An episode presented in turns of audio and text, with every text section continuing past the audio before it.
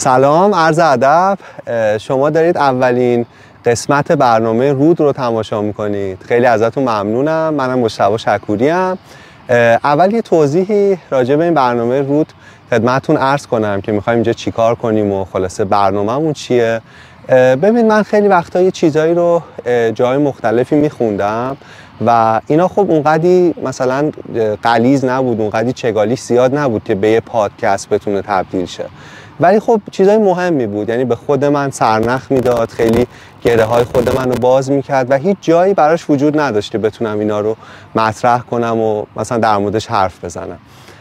رود یه جاییه که در واقع ما فارغ از اینکه زمان یه اپیزود چقدره یا اون مطلب مثلا چقدر ظرفیت داره که بهش بپردازیم اگه به یه چیز جالبی برمیخوریم که می‌تونه کمک کنه می‌تونه آگاهی بخش باشه با شما مطرح میکنیمش و در موردش حرف می‌زنیم.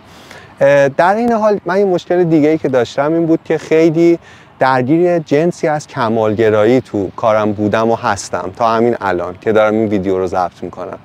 و این باعث می‌شد که یه ذره اون فرم برام مثلا خیلی مهم شه و این باعث می‌شد که چگونه گفتن برام خیلی اهمیت پیدا کنه و باعث می‌شد خیلی حرفای خوبی که میشه خیلی ساده و صمیمانه و راحت مطرح کرد رو نتونم مطرح کنم. دیگه کار به جایی رسیده بود که من اگه مثلا یه voice ی می‌خواستم به مثلا رفیقم بدم چهار بار پنج بار این voice رو هی می‌گرفتم و دوباره تا در بیاد. یعنی اصلا کل خلاصه زندگی من تحت تاثیر قرار داده بود. رود یه جاییه که ما می‌خوایم یه ذره فرم رو بذاریم کنار. و راحتتر و صمیمانه‌تر و نزدیکتر به حالا اون زندگی معمولی و عادی خود من در واقع با همدیگه در ارتباط باشیم و راجع به چیزهای مختلف با همدیگه حرف بزنیم.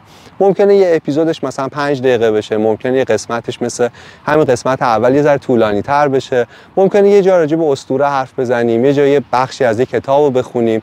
یعنی هیچ فرمی رو عملا یا هیچ آداب و ترتیبی رو براش قائل نیستیم غیر از اینکه وسواس داشته باشیم که اون حرفی که می‌زنیم حرف خوبی باشه. حالا اینکه چقدر خوب میگیمش این در واقع دیگه خیلی برامون اولویت نداشته باشه. یه ذره رهاتر و آزادتر و راحتتر در واقع به موضوعات مختلف بپردازیم. این یه توضیح پس راجع به رود و امیدوارم که ما رو دنبال کنید و خلاصه بتونه که کمکم بکنه. تو اولین قسمتش من به ذهنم رسید که ما خالی نریم و راجع به یه کتابی حرف بزنیم که من یه ذره قبلتر خونده بودم ولی این روزا اهمیتش رو بیشتر حس می‌کنم. اسم کتاب قدرت خواندن نوشته فرانک فوردی ترجمه محمد معماریان و نشر ترجمانم کتاب منتشر کرده. کل کتاب یه داستانو داره تعریف می‌کنه تو ته تاریخ. از زمان یونان شروع می‌کنه تا دوره معاصر. یه قصه رو در واقع داره در مورد پیچ و تابای دراماتیکش و اتفاقایی که تو این قصه افتاده داره برای بازگو می‌کنه. و اون قصه دعوای بین دو گروهه. همیشه تو طی تاریخ دو گروه بودن که با همدیگه یه نزاعی و یه دعوایی داشتن. یه گروه گروهی بودن که دوست داشتن مردم در واقع جامعه کتاب بخونن و این رو مهم می‌دونستن براش تلاش می‌کردن. یه گروه دیگه هم بنا به دلایلی تلاش می‌کردن که مردم جامعه مردم عادی کوچه و بازار دسترسی به کتاب و به این منبع آگاهی نداشته باشن. این داستانی که فرانک فوردی داره روایت می‌کنه در واقع قصه تقابل این دوتا گروه با هم تو طی تاریخه. و من فکر می‌کنم قصه رو که با هم دیگه مرور کنیم خیلی سرنخهای مهمی توشه که می‌تونه اهمیت خوندن و قدرت خوندن رو دوباره به ما نشون بده. می‌دونید خوندن خیلی کار بی آزاری به نظر می‌رسه.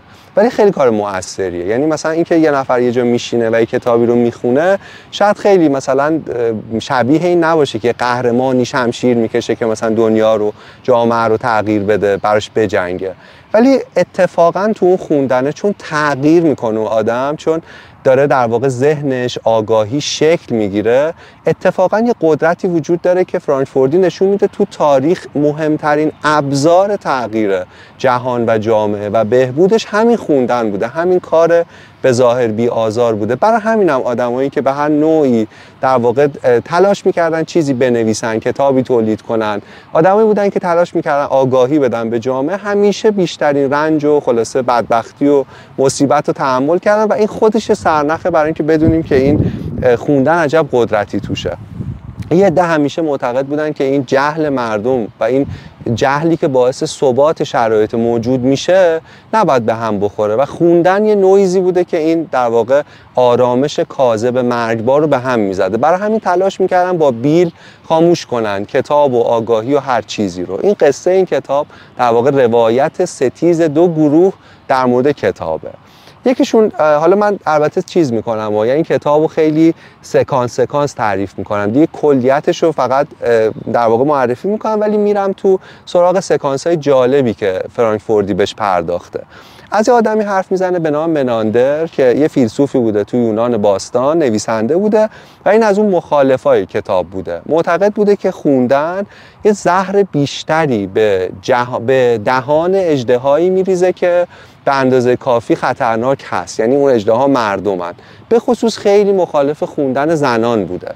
یعنی معتقد بوده که خوندن کلا اسباب فساد و تباهی میشه. آدما سوالایی براشون پیش میاد که نباید براشون پیش بیاد و خیلی چیزای دیگه ای که بعدش آدم نمی‌تونه پیش بینی, پیش بینی کنه. برای همین باید خیلی حواسمون باشه که آدما نخونن.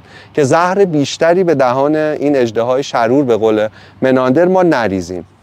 با این دید و روی کرد در واقع عده دیگه هم مقابله می‌کردن مثل عرستو که براش خیلی مهم بود که آدما بخونن. معتقد بود این جهان مکتوبه که می‌تونه آگاهی بده به جامعه می‌تونه عوض کنه خیلی چیزا رو. و داستان رو ادامه میده فرانکفوردی تا امپراتوری روم. امپراتوری روم در واقع توی دنیا یعنی خود رومیایی که این امپراتوری بنا گذاشتن خیلی آدمای عملگرای پراگماتیستی بودن. یعنی فکر می‌کردن اگه یه چیزی به دردشون می‌خوره که کمکشون می‌کنه که بهتر در واقع اداره کنن امور رو حالا نه به نفع مردم حتی به نفع خودشون اونو میپذیرفتن و انجامش می‌دادن. یکی از اونا خوندن و نوشتن و این جور چیزا بود. برای اینکه کمک می‌کرد حساب کتابا مالیات نمی‌دونم کنترل مردم و جامعه و اینا رو بتونن راحتتر انجام بدن و تو امپراتوری روم عملا خوندن و نوشتن و باسواد کردن مردم به این دلیل برای حداقل یه طبقه شکوفا شد. ولی عموم مردم همچنان به این در واقع جهان مکتوب دسترسی نداشتن. یه بهشت ممنوعه بود براشون. این وسط یه سری آدمن که اینا تو جاهای خلوت شهر جمع می شدن یعنی مردم رو دور خودشون جمع می کردن و براشون کتاب می خوندن یعنی مردمی که خودشون سواد خوندن نداشتن. حالا به طریق دست دومی از طریق یه شخصیتی مثل نقال با دنیای کتاب و با دنیای جهان مکتوب آشنا می شدن کم کم مثلا با حالم می خوندن یعنی فنون نمایشی هم بهش اضافه می کردن صداشون رو عوض می کردن اوج و فرود می دادن و تجربه در واقع مردمی که این قصه رو میشنیدن اون کتاب رو میشنیدن از نقال اینجوری بود که انگار می‌دونید جهان تخیل براشون آنلاک می‌شد باز می‌شد. یعنی تازه می‌تونستن از اون زندگی روزمره رنجبارشون کمی فاصله بگیرن و مرغ خیالشون پرواز کنه و وارد جهان امکانها بشن. می‌دونید به یه جورایی من فکر می‌کنم تاریخ مقاومت تاریخ تخیل هم هست. یعنی جایی که مردم می‌تونن آدما می‌تونن یه خیال بسازن یه رؤیا بسازن اونجا جاییه که می‌تونن جهانی از امکانها رو تجربه کنن و این خودش یه شکلی از مقاومته. خیلی مهمه. یعنی وقتی تو تو شرایطی که میان آنچه که هست گیر افتادی که دوستش نداری و مثلا اوضاع خوبی نیست اینکه بتونی قدرت اینو داشته باشی که چیز دیگری رو امکان دیگری رو برخلاف آنچه هست تخیل کنی خودش آغاز یک مقاومته. نیشه می‌گفت خیال گستاخی علیه واقعیته. و این آدما این نقالا این گستاخی رو به آدما می‌دادن. و این خیلی مهمه. تو تاریخ خود ما ما شکل دیگه اینو داشتیم که همون نقش یا کرکتر یا شخصیت نقاله. حالا من شاید یه روزی اگه عمری بود تو رادیو راه یه اپیزود اصلا فقط مخصوص این نقال ها بسازم. چون اینا خیلی خیلی کار مهمی کردن. اینا کاری که کردن این بود که تو دور زمونه ای که ابر و باد و مه و خورشید و فلک همه دست در دست هم داده بودن که حکمت ها و اسطوره های ایران رو ایران رو نابود کنن. اینا حاملان این قصه ها بودن. شهر به شهر روستا به روستا میچرخیدن سفر می‌کردن. تو گوشه یه قهوه خونه توی روستای کوچیک با یه پرده یا گاهی بدون اون بدون اون نقاشی شروع می‌کردن از این قصه ها و از این حکمت ها می‌گفتن و اینجوری زنده نگهش میداشتن. یعنی همیشه مغضوب حکومت بودن و همیشه محبوب مردم بودن و اکثرشون هم اونجوری که من یه نوتی زدم به تاریخشون و زندگیشون و باید بیشتر بخونم که به اپیزود تبدیل شه اکثرشون هم در فقر و آوارگی زندگی می‌کردن.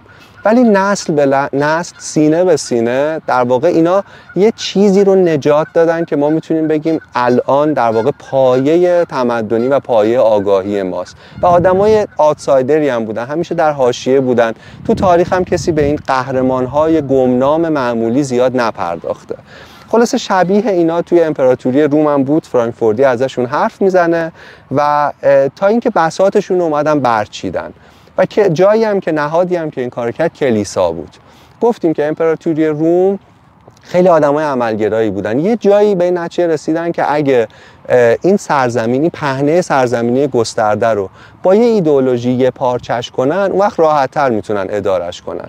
برای همین در زمان کنستانتین مسیحیت دین رسمی شد. خب این دین رسمی نهادم می‌خواست دفتر و دستک و بروکراسی و خلاصه سیستم اداری خودش هم می‌خواست و این لحظه تولد کلیساست. جایی که اون دین اون آموزه ها به یه نهاد تبدیل میشه. و البته امپراتوری روم فرو پاشید ولی این کلیسای نهاد همچنان قدرتمند تا قرنها باقی موند. و نهادی که دفتر و دستک این نقال ها رو جمع کرد و عملا این خوندن رو متوقف کرد یعنی شنیدن کتاب ها رو برای مردم متوقف کرد همین کلیسا بود. معتقد بودن که کتاب کافر ساکته. و بهتر اینه که این کافر ساکت ساکت باقی بمونه. بر همین خلاصه این هم داستان جالبی که چطور این کارو می‌کنن و عملا با اقتدار کلیسا و با زور زیادی که داشت دیگه کتاب ها از زندگی مردم عادی جمع شده بودن و آدما دیگه بهشون دسترسی نداشتن. تو اپیزود پیدایش رادیو را راجبش حرف زدیم که این کتابخونه هایی که تو سومه ها بود و راهبانی که اونجا کار می‌کردن شبیه مثلا کتابدار نبودن بیشتر شبیه زندانبانان این کتاب ها بودن که مواظب بودن یه وقت کتابی از این زندان سومه آزاد نشه و بره تو دنیای بیرون برسه به دست مردم. اینجا یه آدمی یه کار خیلی مهمی می‌کنه. قدیس آگوستین. یه الهیدان یه شخصیت خیلی بزرگه که قرن چهارم بعد از میلاد مسیح به دنیا میاد و چند تا میراث خیلی مهم برجا می‌ذاره که اینا خیلی جالبه. یعنی یکی از مهمترین کامبک های تاریخ رو ما اینجا می‌تونیم ببینیم. در حالی که طرفداران کتاب ده هیچ باخته بودن یهو سر و کله قدیس آگوستین پیدا میشه و یه کاری می‌کنه چند تا میراث برجا می‌ذاره که عملا یه ذره این در واقع صحنه مبارزه رو متعادل می‌کنه. یه کاری که می‌کنه این که بلندخانی رو در واقع منسوخ می‌کنه. بلندخانی چی بوده؟ توی کلیسا رسم بوده که اگه راهبان اینا کتاب میخوندن باید بلند بلند میخوندن با صدای بلند. این دو تا در واقع امتیاز می‌داد به نهاد کلیسا. یکی که می‌تونستن کنترل کنن چون می‌تونستن بشنون که فلانی فلان راهب داره چی می‌خونه. وقتی بلند می‌خونین همه می‌فهمن که دارید چی می‌خونید برای همین هر چیزی نمی‌تونستید بخونید. فقط کتابایی که کلیسا تایید می‌کرد و می‌تونستید بخونید. وقتی بلندخانی از بین میره دیگه آدما می‌تونستن اون گوشه کناره یه چیزایی هم بخونن که کلیسا عملا تاییدش نمی‌کرد. و ببینید این تغییر کوچیکیه ولی خیلی اثر مهم بزرگی داره. یه کار دیگه که بلندخانی می‌کرد این بود که نمیذاش کسی که داره می‌خونه تعمق کنه روی اون متن. می‌دونید؟ برای اینکه وقتی مثلا تو کلاس فارسی و ادبیات اینه که متن رو ما بلند میخوندیم دیگه انقدر درگیر این بودیم که صدامون چجوری به نظر می‌رسه و فراز و فرودا چجوریه و خوب بخونیم و اینا که و متن اونا با آهنگی هم میخوندن که دیگه نمی‌رفتن بین کلمات نمی‌رفتن درون اون کتاب شیرجه بزنن ببینن اونجا چه خبره. وقتی قدیس آگوستین شروع کرد این رسم رو برانداخت و به آدما اجازه داد که تو سکوت کتاب بخونن امکان تعمق رو هم براشون در واقع باز کرد. یعنی آدما حالا می‌تونستن تو آرامش بخونن و یه ذره معانی و کلمات و جمله ها تو ذهنشون تو سرشون بچرخه و در واقع با متن گلاویز بشن و چیز بیشتری درگیر دستگیرشون بشه. یه کار دیگه ای که این دوست عزیزمون کرد این بود که یه کتابی نوشت به نام اعترافات. من کتاب خودم نخوندم ولی تو برنامه که بخونم. اما میگن این کتاب در واقع دری رو که کلیسا سالها بود گل گرفته بود و باز کرد و اون در به سمت خیشتن آدما بود. اعترافات روایت قدیس آگوستین از زندگیشه.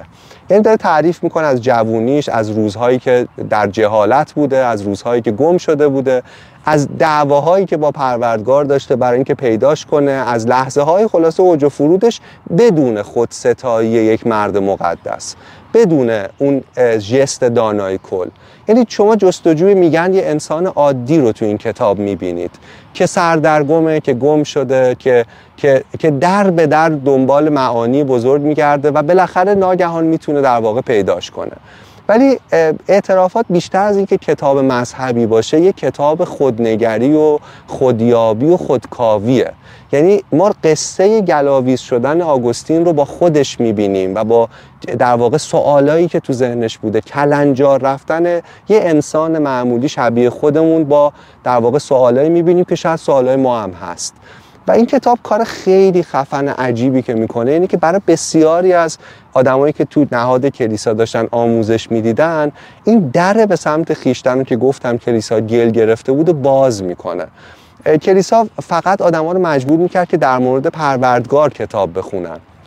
ولی حالا آدما می‌تونستن کمی در واقع آینه رو به سمت خودشون برگردونن و اتفاقا شاید اینجوری بهتر می‌تونستن اون مفهوم انتظایی بزرگ متعالی رو هم بهتر درک کنن. یه کار دیگه ای که آگوستین کرد بود که تو آثارش و تو سیرش و توی توصیه هاش و توی همین کتاب اعترافات میگن که اقتدار رو به خواننده برگردوند.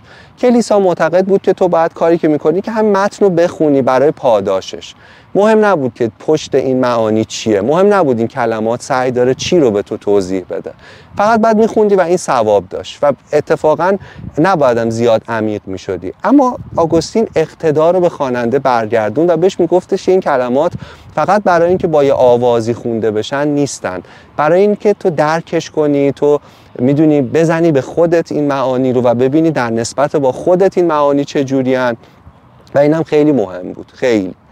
اما خب اینجوری هم نیست که بگیم آگوستین این چند تا میراث رو گذاشت و دیگه نهاد کلیسا هم رفت عقب و سالها به خوبی و خوشی در کنار هم زندگی کردن و کلاقه به خونش رسید و گل و بلبل همه چی تموم شد. نه. کلیسا زورش زیاد بود و نهاد سلطنت و در واقع اینا هم زورشون زیاد بود. برای همین این یه نفس دوباره ای داد به کتاب به جهان مکتوب اما نه اون قدری که بتونه از جاش بلند شه و تو جهان روزمره آدما راه بره و این معانی بتونن زندگی کنن. این کار رو یه اختراع کرد. تو قرن 15 سال 1440 گوتنبرگ ماشین چاپ رو اختراع کرد. میگن یکی از سه تا اختراع مهم تو کل تاریخ تمدن بشره. فرانکفورتی تعریف می‌کنه که در واقع تو اون دوران شاید چند هزار دو سه هزار کتاب در اروپا قبل از اختراع ماشین چاپ در جریان بود که عموما هم رو میز نخبگان و قدرتمندان و خلاصه در واقع الیت جامعه بود. اما ماشین چاپ ظرف پنجاه سال این کتاب رو تعدادش رسوند به 900 هزار تا. حالا 900 هزار کتاب توی اروپا جریان داشت و خب می‌تونیم حدس بزنیم که این چقدر تغییر معناداری می‌تونه ایجاد کنه. کتاب رفت تو زندگی روزمره آدم های معمولی. بعد قرنها آدما تازه داشتن نظر خودشون رو میساختن. ببین باید به این فکر کنیم که تا اون قرن 15 آدما هیچ وقت حتی نمی‌دونستن نظرشون راجع به چیزهای مختلف چیه. یعنی چشمشون دائم به دهن صاحب منصبان و صاحبان قدرت در جامعه بود که اونها چی صلاح می‌دونن یا چی تشخیص میدن. اما کتابا اومد تو زندگی روزمره و حالا آدما داشتن خودشون جستجو می‌کردن و خودشون فکر می‌کردن و این خیلی شبیه معجزه است.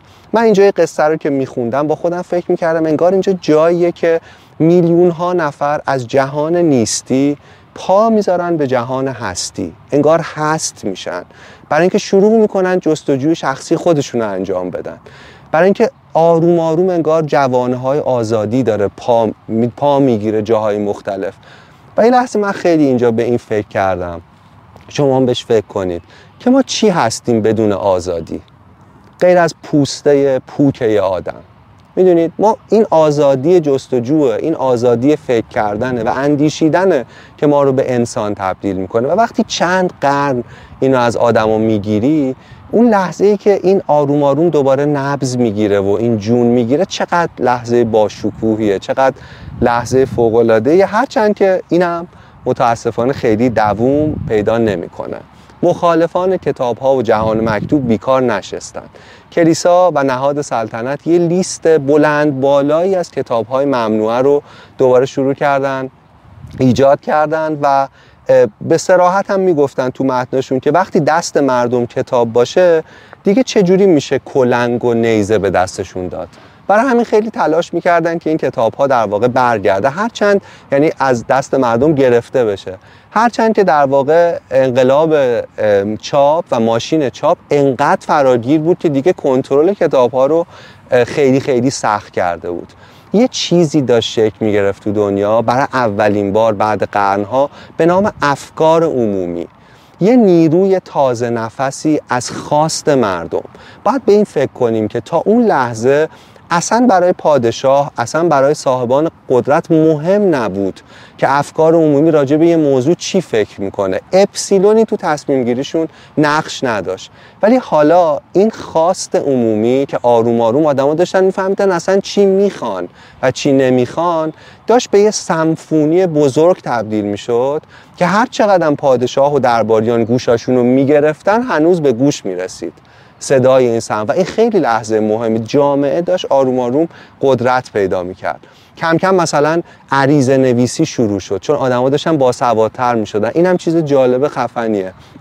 مثلا شما فکر کنید که دهقانی که خودش مادرش پدرش و اجدادش تا نسل ها پشت سر هم دیگه هیچ وقت نمی‌تونست اعتراضی به شرایطش کنه. حالا می‌تونست توی روزنامه محلی یا توی نامه ای به مثلا حاکم محلی یه نامه بنویسه و رنجی که برش گذشته رو مکتوب کنه و ثبت کنه. می‌دونید انگار گفتم که از نیست به هست تبدیل می شدن و در نوشتن واقعا جادویی وجود داره. جادویی وجود داره. و حالا می‌تونست بنویسه که چه بر من گذشته و عریضه نویسی کنه و اعتراض کنه به شرایطش. اینم خیلی خیلی نکته عجیبیه. اینجا در واقع مخالفان کتاب اومدن با سانسور و در واقع با کنترل کتاب ها و با تحت فشار قرار دادن آدمای اهل فکر در واقع وارد صحنه شدن. باز تو تاریخ اینجا می‌بینیم که چقدر درب دری کشیدن چقدر فقر و چقدر اعدام و چقدر کتاب سوزی و چقدر داستان ها برای کتابایی که به زعم صاحبان قدرت ممنوع بود. این وسط دوباره یه آدم دیگه خیلی مهمه. یکی از اون آدمایی که این کامبک رو عملا رقم می‌زنه و اون اسمش میلتونه. میلتون معتقد بود فقط مردمی که بخونن و فکر کنن و به آگاهی برسن و تفکر مستقل داشته باشن می‌تونن یه جامعه خوب بسازن. برای همین دنبال این بود که در واقع این جامعه خوب رو بسازه و معتقد بود کتاب ها نقش حیاتی و بنیادین اینجا ایفا می‌کنن. یه چیزی که باش گلاویز شد میلتون و کار مهمی بود این که از جنبه الهیاتی سانسور رو نقد کرد. یعنی یه کتابی نوشت و توش توضیح داد که اگر خدا اگر پروردگار اراده داشت که انسان ها فقط کتابای خوب بخونند یا فقط کارهای خوب انجام بدن یا فقط به هنجار باشن و فقط بندگان خوبی باشن عملا آزادی رو به آدم ها اعطا نمی کرد میلتون معتقد بود ایمان با آزادی معنا پیدا می‌کنه. یعنی تو جایی فقط می‌تونی مدعی باشی که من ایمان دارم که این انتخاب رو داشته باشی که ایمان نداشته باشی. و وقتی ما شروع می‌کنیم جامعه رو در واقع خطکشی می‌کنیم و تحمیل می‌کنیم که چه باید یا چه نباید و ایمان رو در واقع به بخشنامه تبدیل می‌کنیم. این دیگه اسمش به زعم میلتون ایمان نیست. میلتون از این منظر در واقع می‌گفت هیچ انسانی حق نداره آزادی رو از هم نوعانش بگیره. چون اگر این حق بنیادین قرار نبود در ما باشه و اگر به شکوفایی و رشد انسان ها قرار نبود کمک کنه با همه معایبی که داره چون آدما در آزادی اشتباه می‌کنن انتخاب غلط ممکنه بکنن همه اینا. ولی اگر قرار نبود باشه پروردگار از اساس به زمان میلتون تو بحث الهیاتیش اینو به آدما نمی‌داد اساس اساسا. و معتقد بود بزرگترین خیانت به جامعه انسانی گرفتن این آزادی از آدماست چون گرفتن آزادی به زعم مساوی بود با گرفتن ایمان از آدما. یعنی معتقد بود کسی که آزادی رو از جامعه می‌گیره پروردگار رو از آدم ها می‌گیره. و می‌دونید و این رو در واقع اینطوری نقد می‌کرد. مخالف سانسور بود. معتقد بود کسی که سانسور رو اعمال می‌کنه ظرفیت فکری انسان رو دست کم می‌گیره. در واقع یه عقل جزئی یه نفر تصمیم می‌گیره که عقل کلی رو بذاره کنار. یعنی عقل کل یعنی برایند عقل جامعه آدم های مختلف. یه نفر چند نفر یه دستگاهی تصمیم می‌گیره که این کتاب خوبه و این کتاب بده. این اعتماد به نفس بیش از حد اون نهاده که فکر می‌کنه می‌دونه خوب و بد چیه. در مقیاس جامعه‌ای که در واقع چشم مختلفی داره.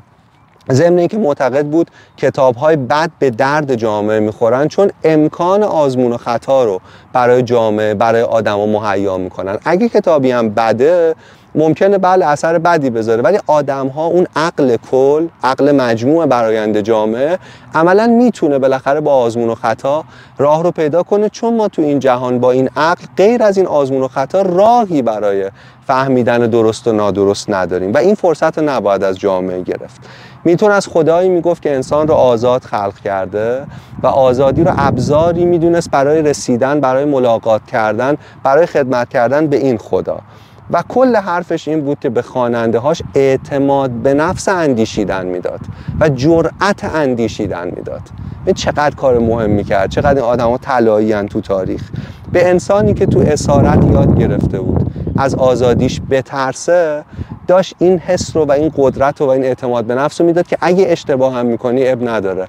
فقط جستجوت رو و تفکر مستقلت رو و صداقتت رو متوقف نکن تو این جستجو. نظر منافعت جلوی چشمات رو بگیرن. تو صادقانه جستجو کن و این رسالتی است که بر دوش تو خیلی آدم به نظر من مهمیه. تا سال 1660 نابیناییش از دست میده بعد تا مرز اعدام پیش میره. چون دوستش نداشتن نهاد حاکمه و البته از اعدام خوششانسی میاره و رها میشه اما کتاباش محکوم به مرگ میشن. و خب تاریخ قضاوت می‌کنه که خب ما الان داریم به زبان فارسی راجع به ایده هاش و کتاباش حرف می‌زنیم که چه کسانی محکوم به مرگ شدن. از یه جایی به بعد اینجا کلا فشار فقط میلتون نبود که بهش فشار می آوردن کلا به متفکران تو این دوره به فیلسوفان به آدمایی که سعی می‌کردن فکر کنن اون در واقع قدرت حاکمه که نونش تو جهل مردم بود استثمارش در واقع با جهل مردم ممکن می‌شد فشار می آوردن برای همین ما این تو این دوره یه عالم فیلسوف داریم که اینا خیلی مجبورن پیچیده بنویسن. برای اینکه منظورشون واضح رو نشه. یعنی مثل پیاز دستگاه فکریشون لایه لایه است. برای همین آدمای عادی و معمولی محروم شدن از فلسفه. یعنی فلسفه رفت به آسمان. اگه سقراط تلاش می‌کرد فلسفه از آسمان بیاره زمین حالا با در واقع ابزارهای کنترلگر نظام حاکم فلسفه دوباره رفته بود به آسمان و فقط آدمای کمی می‌تونستن نقد عقل محض کانت رو بفهمن. خود من هنوز نفهمیدم. ما توی مثلا دوره دکتری با دکتر معینی در واقع این کتاب خوندیم و توی ترم فقط پنجاه صفحه رو تونستیم بخونیم. می‌دونید چی میگم؟ یعنی انقدر مجبور شده بود پیچیده و پنهان بنویسه که بتونه هم حرفش رو بزنه هم در واقع حرفش رو نزنه. ولی اینجا باز یه نکته یه کامبکی رخ میده. و اون اینه که یه کالبد جدیدی برای ایده ها پیدا میشه که ایده ها می‌تونن هنوز برن تو زندگی روزمره آدمای عادی. و اون ادبیات داستانیه. خیلی عجیبه اینم. یعنی تو این دوره وقتی فلسفه دیگه عملا disconnect میشه و قطع میشه رابطش با مردم و جامعه یهو نویسنده هایی میان که اون ایده ها رو می‌گیرن ولی می‌برن تو دل یه قصه پنهانش می‌کنن. تو پیچ و تاب دراماتیک یه اتفاق تو تردیدا و دودلیای یه شخصیت تو تو زندگی عادی و تو قصه عملا مثل اسب تروار که تو دلش یه چیزی پنهان شده می‌ذارن تو دل این قصه و اینجوری اسبه می‌تونه از شهر در واقع آگاهی آدمو بیاد تو ضمن اینکه حامل یک پیامی هم هست اون قصه. کلا اینجوری داستان که وقتی من اینجوری فکر می‌کنم که وقتی زمان تولد یه ایده می‌رسه و یه ایده انقدر انرژی ذهنهای مختلف پشتشه که وقتشه که به جهان عینی و واقعی بیاد هیچ نیرویی نمی‌تونه متوقفش کنه. اگه میره توی کالبدی و اون کالبدم می‌کشن اون ایده یه کالبد دیگری پیدا می‌کنه چون موقع ظهور اون ایده رسیده. چون انقدر انرژی ذهنی پشتشه که دیگه جهان نیاز داره به اون ایده و هیچ ارتشی عملا نمی‌تونه متوقفش کنه. ادبیات داستانی کالبدی بود که در واقع اینجا برای اون ایده ها پیدا شد. اما باز دشمنان کتاب آروم نشستن. دانش به قصه تبدیل شده بود و اونا شامه تیزی داشتن که این داره باز جامعه رو تغییر میده. برای آدما داره سوالات جدیدی پیش میاد. پس شروع کردن زورشون نمی‌رسید که دیگه قصه ها رو کامل حذف کنن. شروع کردن بدنام کردن قصه ها و نویسنده ها مثلا می‌گفتن قصه ها باعث خودکشی میشه. دلیل اصلی خودکشی رو قصه ها می‌دونستن. یعنی شما نگاه کنید تمام شرایط اجتماعی اقتصادی سیاسی و اینایی که باعث در واقع خودکشی آدمون می‌شد اینا تبرئه می‌کردن و مقصر رو فقط داستانی می‌دونستن که پایان غمگینی داره و معتقد بودن که خوندن اینا جوونا رو فاسد می‌کنه بیش از حد احساساتی می‌کنه و به نسل قبلی یعنی پدر و مادرانشون که محافظه کارتر بودن و همدلتر بودن با نهادهای محافظه کار توصیه می‌کردن که آقا این آلت قتال است. یعنی کتاب از کافر ساکت تبدیل شد به آلت قتاله. جالبه که آدما و نهادهایی که تا آخرین قطره جون مردم و تو کارخونه ها و تو زمین ها و تو عرصه سیاسی اجتماعی مکیده بودند حالا نگران جون آدما شده بودند و توصیه می‌کردند که آدما کتاب نخونن که یه وقت خودشون رو نکشن مثلا چارلز مور 1790 تو کتابی که به در واقع به شخصیت کلیسایی هم تقدیمش می‌کنه دو جلد کتاب می‌نویسه تا نشون بده که دلیل خودکشی در واقع کتاب های داستانی هست. یعنی شروع می‌کردن ترس رو تجویز می‌کردن. یه کار دیگه هم می‌کردن و اونم تحقیره. تحقیر. کلا ترس و تحقیر معجونیه که اینا همیشه ازش استفاده می‌کنن. ترس یعنی که این کتابه قرار تو رو به گمراهی بکشه و تو خودتو بکشی. تحقیرم این بود که از این منظر وارد شدن که آقا چی می‌خونی؟ مثلا به یه کارگر عادی به یه خانوم خاندار به یه شهروند عادی. اینکه اگه کتابی رو میخون که داستانی بود اونا تحقیرش می‌کردن با این عنوان که این کتاب زرده. و بی خوده. و تو عملا کتاب بی اهمیتی رو داری می‌خونی. یا شروع می‌کردن به تمسخر آدم هایی که این کتاب های در واقع قصه و داستان رو میخوندن. خیلی عجیبه. یعنی به آدم این حس رو می‌دادن که تو اون چیزی که می‌خونی به دردت نمی‌خوره به هیچ دردی نمی‌خوره و تحقیرشون می‌کردن. و بعد بهشون می‌گفتن اون چیزایی که به دردت می‌خوره مثل کتاب های فلسفی که نمی‌تونی بخونی. پس عملا باعث می‌شد که آدما دیگه سمت کتاب نرن. ببینید من خودم با سینوهه و بامداد خمار و خاجه تاجدار کتاب خوندن رو شروع کردم. و به جد معتقدم تجربه من شاید غلط باشه. اینکه تو مرحله ای که آدما دارن شروع می‌کنن به خوندن این خیلی کار ناجوان مردانه ای که با تحقیر بزنیم تو ذوقشون. برای اینکه همین که این خوندن به یه عادت تبدیل شه همین که یه آدم شروع کنه به خوندن و با جهان مکتوب اونس بگیره تو پیچ و تاب یه قصه خودش رو در واقع گم کنه خودش مقدمه برای اینکه بعد در بعدتر مثلا کتاب جدیتر هم بخونه. یعنی ما همین فضا رو تو ایران داریم که شاید میلیون ها نفر رو از خوندن معیوس کردن با اون جست در واقع آگاهانه و دلسوزی که به خودشون گرفتن و این خدمت به جامعه نیست. به نظر من عقب نگه داشتن رشد جامعه است. و کجای قصه بودیم؟ آها تو اینجا خیلی هم مواظب بودن که زنا کتاب نخونن. یعنی معتقد بودن تو این توصیه هاشون که زنا هم کتاب زردی می‌خونن به زعم اونا هم. بیشتر در معرض احساسات و عاطفن و بیشتر خطرات خودکشی و اینا تهدیدشون می‌کنه. از یه جایی به بعد این چون علم پزشکی هم داشت پا می‌گرفت دیگه تبدیل شد به سری فکت پزشکی که آقا کتاب مثلا این خیلی فکت جدی بود و عجیبه که کتاب باعث میشه که چشم ها ضعیف شن و باعث کوری میشه.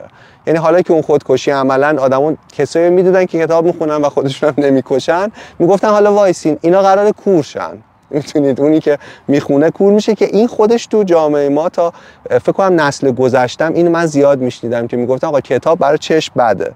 و بعدش حالا دوباره شروع شد. مثلا فاشیسم میان تو قرن بیستم کمونیسم و اینا که هر کدومشون یه دایره زیادی از کتابا رو ممنوع می‌دونستن. دوباره کتاب سوزی شروع شد. دوباره اینکه این خوبه یا این بده شروع شد و خلاصه فاجعه ام ختم شد. یعنی اینکه یه سری کتاب حذف شدن یه سری آگاهی ها از صحنه آگاهی عمومی رفتن کنار باعث شد میلیون ها جان از دست بره بمب اتم همه چیزایی که شما دیگه بهتر از من می‌دونید. بعد از جنگ جهانی دوم اتش مطالعه برای جامعه خیلی زیاد شد. ببین آدما از یه فاجعه عبور کرده بودن دیگه و دیده بودن وقتی که یکی میاد میگه چی خوبه و چی بده چه فاجعه ای می‌تونه رقم بخوره؟ چند تا اردوگاه کار اجباری چند تا سرباز بیگناه کشته شده چند میلیون آواره و و اینا. و آدما حالا دنبال سوال بودن که خب چی شد؟ اینجا یهو ما با یه انفجار آگاهی طرفیم. یعنی یه عالمه فیلسوف جدی میاد ارزیابی می‌کنن که چه گذشت چه شد و خیلی دوران واقعا طلاییه. اما زیاد طول نمی‌کشه. زیاد طول نمی‌کشه و در واقع اینجا باز مخالفان خواندن از راه می‌رسن و میرن تو نهادهای رسمی کارشون انجام میدن.